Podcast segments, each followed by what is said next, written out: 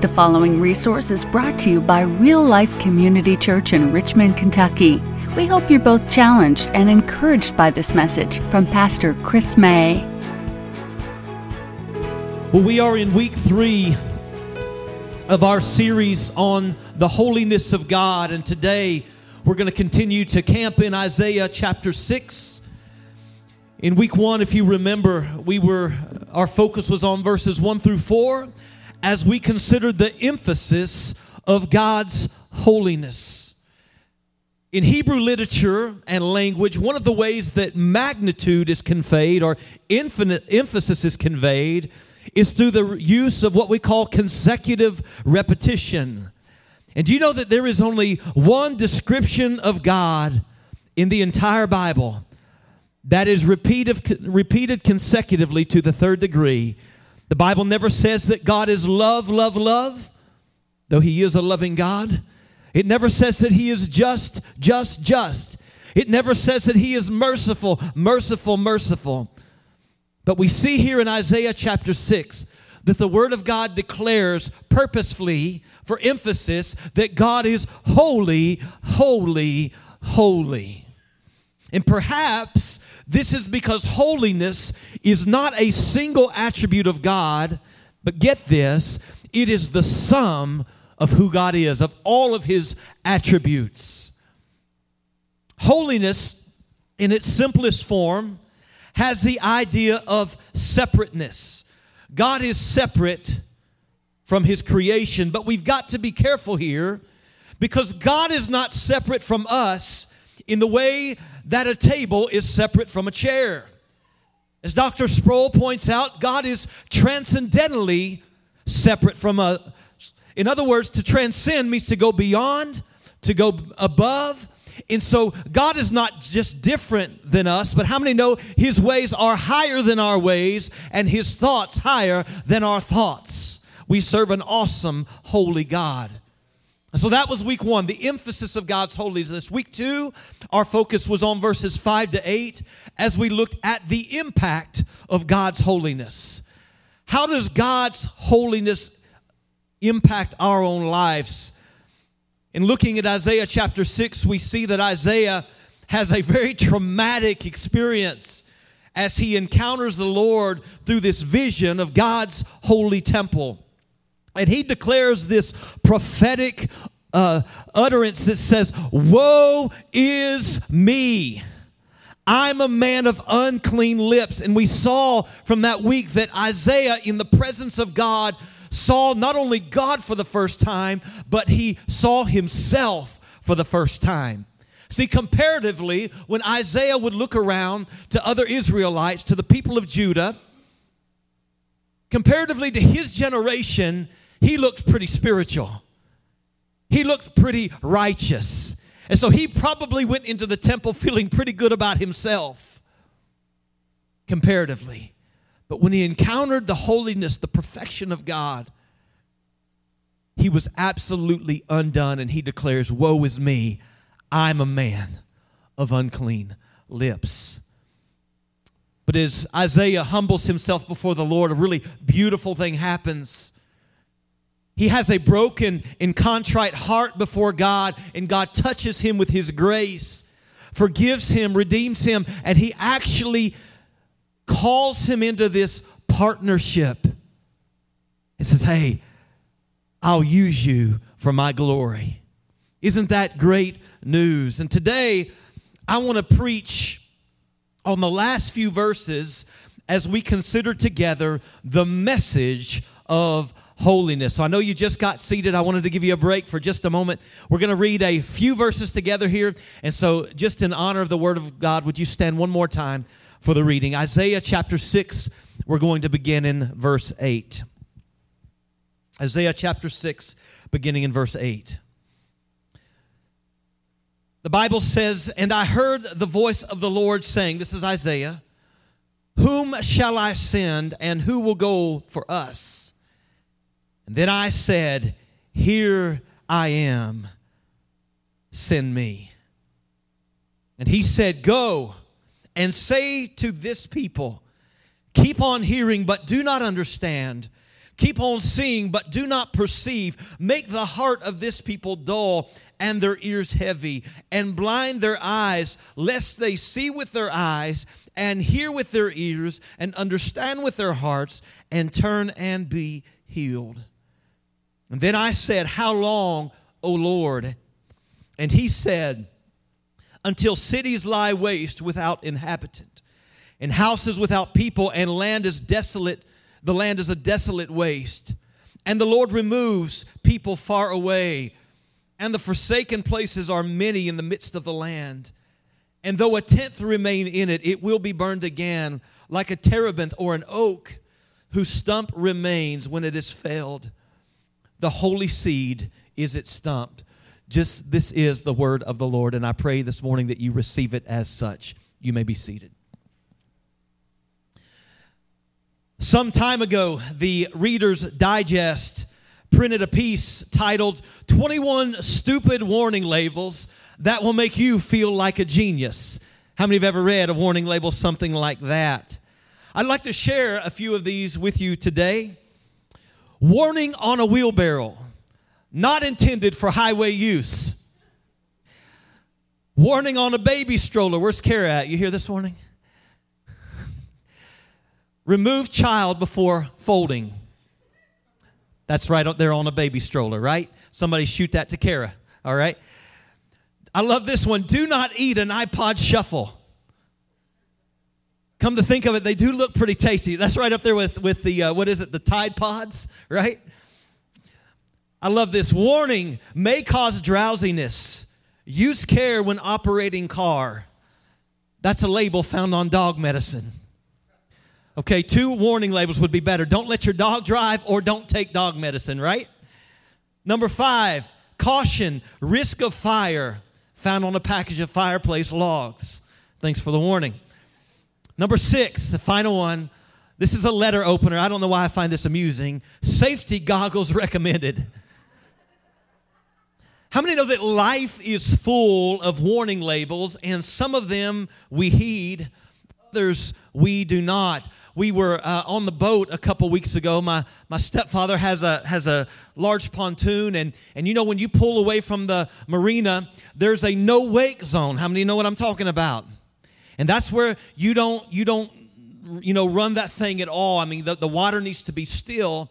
And it looked like there's this group of young, we, we're pulling away, and, you know, we're kind of putting along.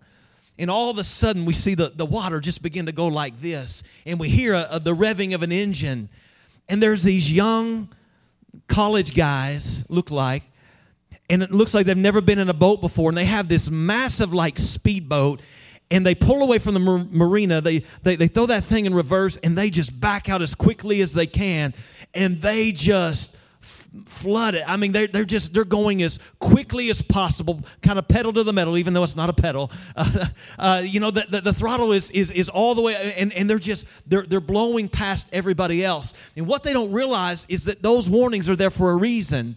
Because just a, uh, maybe a, a couple dozen yards away, are boats that are docked, and, and these are expensive boats. Because of the waves now, they are beating up against the dock and people are livid. They're screaming. And if you know my stepdad, he's not going to just sit by and watch. He stops the boat. He, he gets up, stands up, and I've got RD and Alexa back there with me. First time they've ever met my family. And I said, Oh, just hang on. It's about to get interesting. And all of a sudden, my, my, my dad, he, uh, he stands up and he says, Hey, can't you read? The sign says no wake. And so finally, they get the idea after eyeballing him, you know, for, for a little bit. They, they understand what's going on and they slow it down. But listen, life is full of warning labels. And listen, there are times, just like those young men, that we don't heed the warning. Now, if you take out your notes this morning, there's a question on there that I really want you to ponder. You don't have to write anything down on that right now. On the bottom of the front page, right underneath the scripture, there's this question How will you respond to God's warnings? The Bible is replete with really good news and with warnings. And I, I know some people who really love the good parts, the verses that they can claim, right? and it'd be really good news and it doesn't cost them anything, but then they skip over those warning passages, right? The Bible is replete with warnings. How will you respond to the warnings found in Scripture? Well, Isaiah is given the incredible job, actually, the very tough, incredibly tough job, of delivering this prophetic message of warning to the people. And the Lord just tells them instead of repenting, your message is actually going to harden their hearts. To their demise, this generation of the Israelites are really failing to consider God's holiness, His judgment. And you know what they're doing? They are essentially calling God's bluff, much like people today. Now, I want to break this passage down quickly into three parts, and we're going to begin, if you're taking notes, by looking at the state of Judah or the condition of Judah, the people of God. I couldn't read my own writing if you saw me. King Uzziah has just died. Here, a little background for you. And during his reign, the people of Judah have lived in a time of great prosperity. But in the midst of their comfort, they begin to take God for granted. And all of a sudden, instead of worshiping God and obeying God, they begin to just do their own thing, thinking we don't really need Him anymore. We're doing okay. Does that sound familiar? And they begin to fall away from the living God. Now, if we look back to chapter 1 of Isaiah, we get a pretty good idea of the nation's condition. Look at verse 4 of chapter 1. O sinful nation, a people, watch this, laden with iniquity, offspring of evildoers, children who deal corruptly. Here's what they've done they have forsaken the Lord, they have despised the Holy One of Israel. They are utterly estranged. What strong word. The people of God, the ones who at one time called out to God and said, Oh, we are the chosen people. We are God's people. We are the mighty Israel because of what God's doing in us. God's prospered them, and now through their own lukewarmness, if you will, they're estranged from God. Do you know anybody who once called upon the name of the Lord who seems to be estranged from God? Then you move to chapter 5 and we see six woes that lament Israel's current state. And they reveal the depths of their loose living and rebellious hearts. And then in verse 24, you see this they've rejected the law of the Lord of hosts, and they've despised, there's that word again, despised the word of the Holy One of Israel. Now, you take all of this into consideration. In verse 25 in, in Isaiah chapter 5 says this Therefore, the anger of the Lord was kindled against his people. The anger of the Lord was kindled against his people. And I, I fear, church, that we do not talk enough about the anger of the Lord. We sing about his love all the time, and we should. He is a loving God, but he is holy, he is righteous, and he has a holy anger that you do not want to experience. I do not want to experience. God is, is the kind of being you kind of want to be on his good side. Come on, somebody. All right, so what I want you to understand Isaiah is living in a time where people are experiencing moral disintegration and lack of regard for the word of the Lord. Now, when you read through the charges of the Israelites against the Israelites, you cannot help but notice great similarities between them and what we're experiencing right now in our country. You know, there was a time, and, and I, am only 40 years old, and I remember a time when it seemed like by and large people were for the things of God. Do you remember when there was just a hunger? And I'm talking by and large. I know there's still a remnant today who are hungry for God. But by and large, people seem to really love God, to love His Word, love to pray. There was a reverence for God. But in our comfort, much of our nation, just like Israel, has kind of got this idea well, we don't really need Him anymore. You know, we sing all the time, God bless America. And indeed, God has blessed America. And I believe He's blessed us because of our forefathers. Though we were not certainly not Christian in every decision that we made.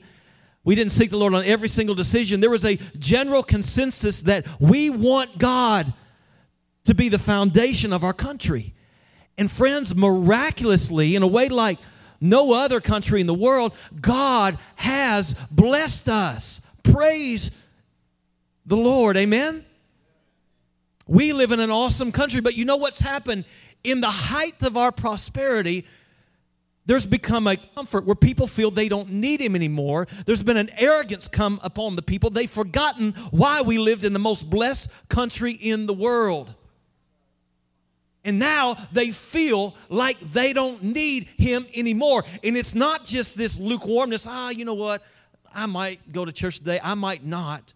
There are people now, just like in Israel that we just read, who literally despise the Lord. They're militant against him. Men and women who shake their fist at the things of God. As a matter of fact, one of the charges against Israel in chapter 5 is that there are those who call evil good and good evil. Is that not the story of our nation? I want you to just think for a moment. Think about abortion. Think about sexual immorality, homosexuality, greed, biblical atrocities. And not only are these things tolerated in our country today, friends, they are celebrated. What are we doing? Calling evil good and good evil. Mm. The good things, Bible reading, living by the Word of God, prayer, holy living, pure living, sexual purity. These things are mocked and laughed at today. And I just heard, I didn't see this article, but I heard some, I don't remember where I heard this, but they said one of the top 10 books that GQ magazine says not to read, guess what it is? The Bible. We're moving in the same direction as the people of God of this generation, Isaiah's generation. What's the problem? In our comfort, we have lost sight and reverence for the holiness of God. I said a couple weeks ago that God has been defanged in the minds of people. He's been almost domesticated. God is reduced to like a cute little pet. Oh, sweet little Jesus, you know? And, and, and He's here just to comfort us when we need it and He's here just to meet our every little need. And, and, and when we don't need Him, when we want to do our own thing, we can just put Him in, you know, lock Him in a little crate, and He'll be there when we get home. Nice and neat. You know the issue?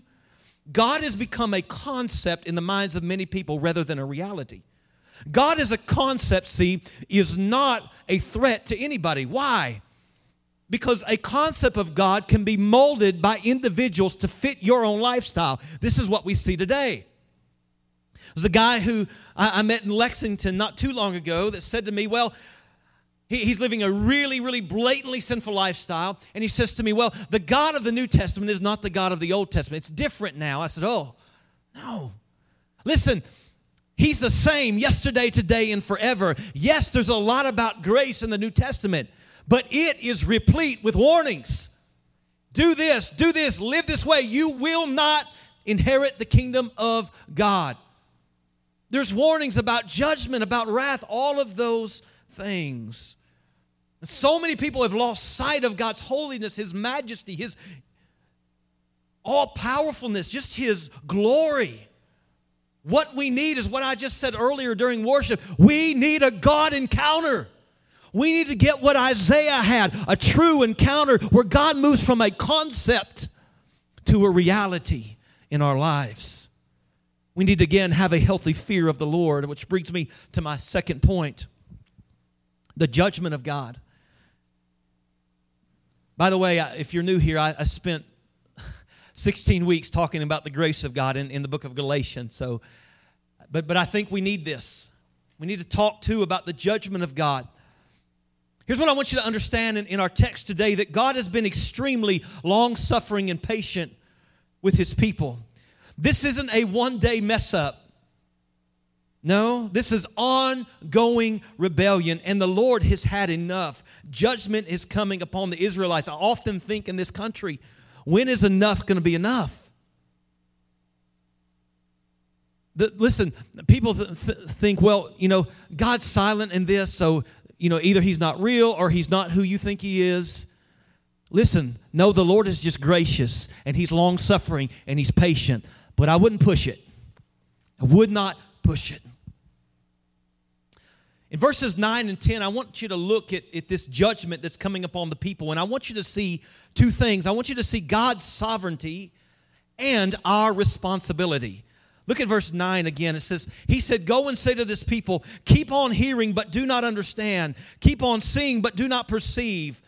Make the heart of this people dull and their ears heavy and blind their eyes, lest they see. This is a tough passage and hear with their ears and understand with their hearts and turn and be healed. This is a tough passage because how can the Lord, who wishes that none perish, harden the hearts of men and women so that they would not repent? Well, it is best when we come upon a, a, a tough passage like this to interpret Scripture with Scripture. And we find a very familiar story that is similar to this in the book of Exodus concerning Moses and Pharaoh and the people of God as they were slaves in the land of Egypt. And God says this in Exodus 7 3. He says, I, I want you to maybe circle that word or make note of it in your notes. I will harden Pharaoh's heart. And though I multiply my signs and wonders in the land of Egypt, Pharaoh will not listen to you. And then I will lay my hand on Egypt and bring my host, my people, the children of Israel, out of the land of Egypt by great acts of judgment and great judgment comes upon the people of Egypt, including men, women, and children, as a result of Pharaoh's hardened heart. But wait a minute, the Lord hardened Pharaoh's heart. Is this unfair? Is this just? We've got to consider two things to understand this question. Number one, we've got to understand that Pharaoh is not a kind, gentle, innocent man. He is a ruthless dictator who enslaves God's people for years. His heart is already hardened against the Lord. And what about the other families?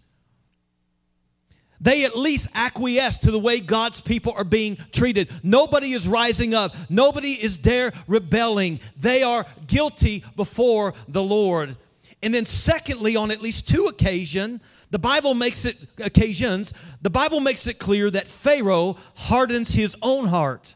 One of them being in Ex, Exodus 8:15, it says this: when Pharaoh saw that there was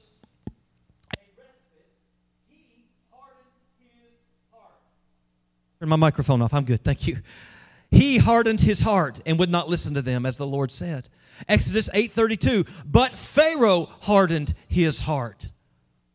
This isn't necessarily explained, but here's what I think it's, it means. Perhaps God hardened further Pharaoh's already hardened heart, that he might fully display his glory through his wrath.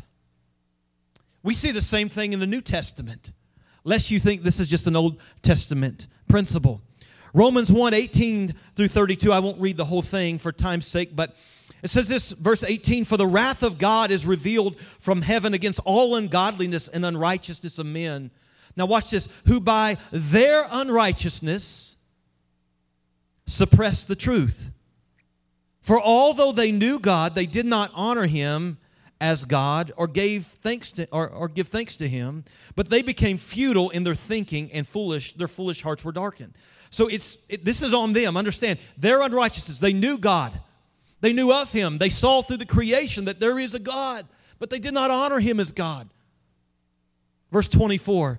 Therefore, God gave them up to the lust of their hearts, to impurity, to the dishonoring of their bodies among themselves, because they exchanged the truth about God for a lie and worshiped and served the creature rather than the creator who is blessed forever. Amen. 28. And since they did not see fit to acknowledge God, he gave them up to a debased mind to do what ought not be done. Again, we see this same principle.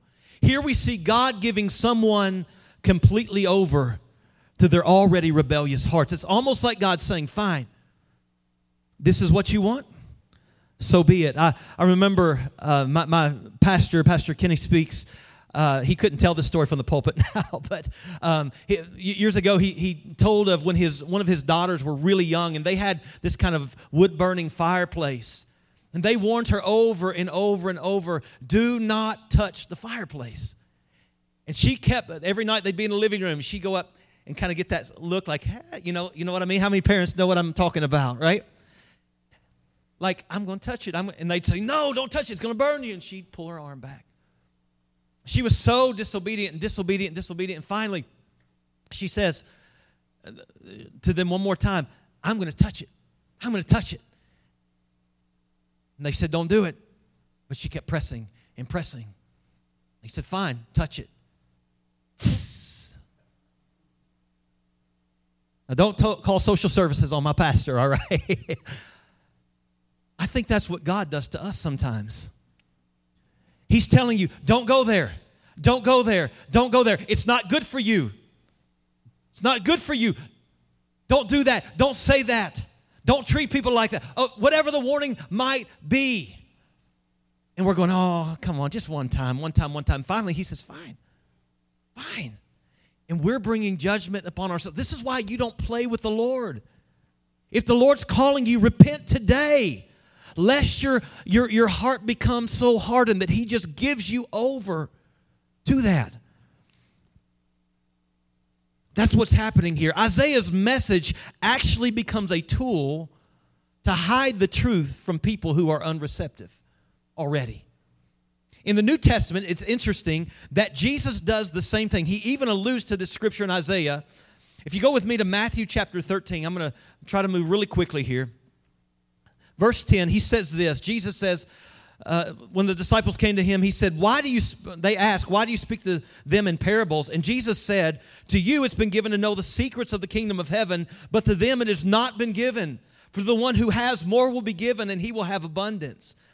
But from the one who has not, even what he has will be taken away. This is why I speak to them in parables, because seeing they do not see, hearing they do not hear, nor do they understand. Indeed, in their case, the prophecy of Isaiah is fulfilled that says, and then he, he quotes the scripture that we read today. God's sovereign judgment is at work as he hardens the hearts even more of the Israelites. But that's his sovereign decree, but they too have responsibility. This is not injustice. Okay, God is fair, God is just, God is merciful. Because for so long they have rejected the word of the Lord. This, friends, is no slap on the wrist either. Look at verse 11. Isaiah says, How long, O Lord? How long are you gonna are, are you gonna judge these people? And he says, Until cities lie waste without inhabitant. This is severe. And houses without people, and the land is desolate waste. And the Lord removes people far, far away, and the forsaken places are in the midst of the land. God is describing here the eventual collapse, excuse me, of Judah. And this comes as a direct result of their own rebellion. In the immediate fulfillment, if you, if you know a little bit about the Old Testament, comes in Judah's Babylonian exile. They're taken into exile. And the Israelites should have heeded God's commands long ago, but they did not take the Lord seriously. And it, church, it would behoove us to remember that a devastating, bitter end awaits those who live in habitual rebellion to the Lord. You say, well, Pastor, that's Old Testament. Well, let's look what Paul says about it in Galatians 6 7. Do not be deceived. God is not mocked. For whatever one sows, that will he also reap. For the one who sows to his flesh, his own flesh, will from the flesh reap corruption. But the one who sows to the Spirit, from the Spirit, reap eternal life. The Lord is patient. Hallelujah. The Lord is kind. Yes, He is. The Lord is loving. Yes, He is. But He is not to be taken advantage of. It is a fearful thing to walk in disobedience to the Lord. It's a fearful thing to reject the word of the Lord, to go our own way. And so we've looked now at the state of Judah. We've looked at the judgment of God. But I want to end by considering the really good news. I don't want you walking out of here with your heads down. I want you to consider the good news with me found in God's message spoken through Isaiah. Verse 13 And though a tenth remain in it, it'll be burned again like a terebinth or an oak whose stump remains when it is felled. The holy seed is its stump. Friends, God is merciful. How does He respond when people reject His grace? With more grace. It's incredible. This passage ends with a declaration of God's grace. The judgment will come, but it does not have ultimate say. Where sin abounds, grace abounds more. Wrath does not have the, the, the, last word in this chapter, but grace. Here's what's happening God says, yes, many people are going to be destroyed. They're going to, but, but God will preserve a remnant to accomplish his own good purposes. Listen, if everybody was wiped out, the covenant Abraham, of, made with Abraham would be done away with, and the Messiah would not have come. But God, though people were estranged from him, he said, Oh, judgment's coming, but by grace, there's going to be a remnant. There's going to be this holy stump. And that stump will be charred. If you've ever seen the you know the aftermath of a forest fire it'll, it'll be charred but that stump will remain. And it's interesting that out of that stump it's glorious out of that stump through this remnant comes the messiah jesus christ to offer grace to a broken and rebellious world isaiah 11 1 says there shall come forth a shoot from the stump of jesse and a branch from his roots shall bear fruit. That rebellious generation, I want you, to don't miss this, I'm, I'm closing. That rebellious generation did not ruin God's redemptive plan because we serve a merciful God who keeps his promises.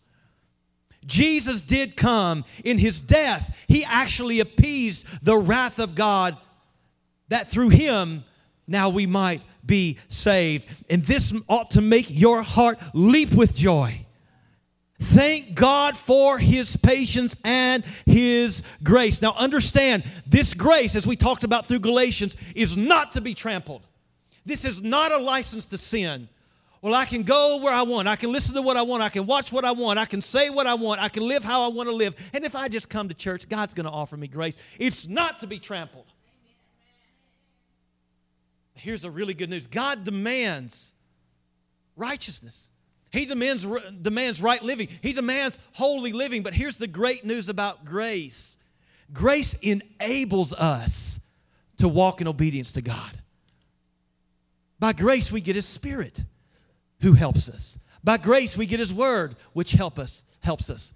By grace, in the new covenant, Jeremiah said the, that, the, that, that the word is now, or the, the law is now written on our hearts, which means by grace, our hearts are now bent towards pleasing God.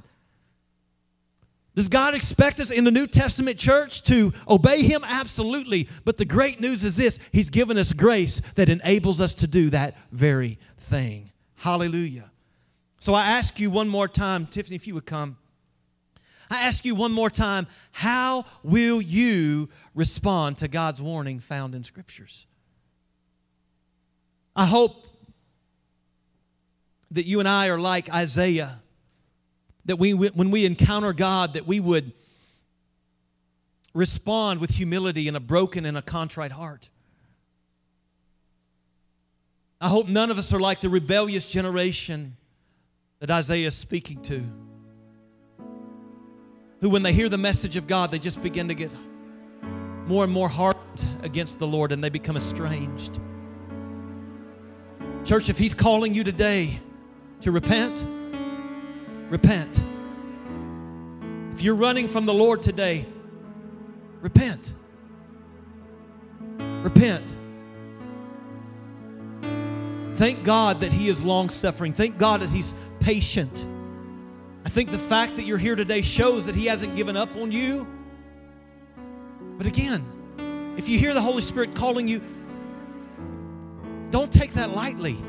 If you feel the tug of the Lord on your heart and you know there's some things in your life you need to lay down, don't put it off, lest your heart become hardened. What is the message of holiness? The message of holiness is this that we must take God very seriously. We must take our relationship with Him seriously. Some of you are running. You're buying into life. Well, it doesn't really matter because God is so cute and cuddly. it's a picture we have of God, especially in the West, in the Western world today. Oh, he's so nice. He's not really going to send people to hell. He's so nice. He's not really going to bring judgment upon people. Really? Have you read the Bible? Have you read the Bible? He's the same yesterday, today, and forever. Praise God for his love. Praise God for his long suffering. Praise God for his patience. Praise God for his grace. But I want you to know he's also a God who has righteous anger, a God who has righteous judgment. We need to heed his warnings. One more verse, Hebrews 3:12. Take care, brothers, lest there be any of you an evil, unbelieving heart, leading you to fall away from the living God. As it is said, today, if you hear his voice, do not harden your hearts as in the rebellion. Friends, we live in a country who, by and large, full of people who have shaken their fist at God and say, We don't need you and we don't want you. They despise him. But I believe that there's a remnant. I still believe there's a remnant. I want to be part of the remnant. Do you? I want to see. I, I haven't. I haven't lost hope in our country. I haven't lost hope. I, I pray that God continue to raise up some godly leaders and politicians and, and those things. But listen, no matter what happens, I believe that even when a nation is judged, that individuals can be saved. I look at Rahab. I look at Rahab in the Old Testament, former prostitute who was saved when all the others were judged and experienced the wrath of God in her city. So I, I want to encourage you today heed the warnings of the Bible. Thank God for His love. Thank God for His patience. Live apart from the world. Jesus is not something you just add on to your attire and go, well, I go to church on Sunday and do live just how I used to live. Listen, he, he transforms you. That's what it is to be a follower of Jesus. He transforms every area of your life. And some of you right now, you know there's some things that you need to get right. Don't run from the Lord. Amen? He just wanted, He's a loving Father. Thank you for listening. If you'd like to know more about how you can have a relationship with Jesus Christ, or if you have questions about our church, you can email us at info at myrealchurch.org. Real Life Community Church is located at 335 Glendon Avenue in Richmond, Kentucky. We invite you to join us for worship Sunday at 10:45 a.m. or Wednesday at 7 p.m. Visit us online at myrealchurch.org.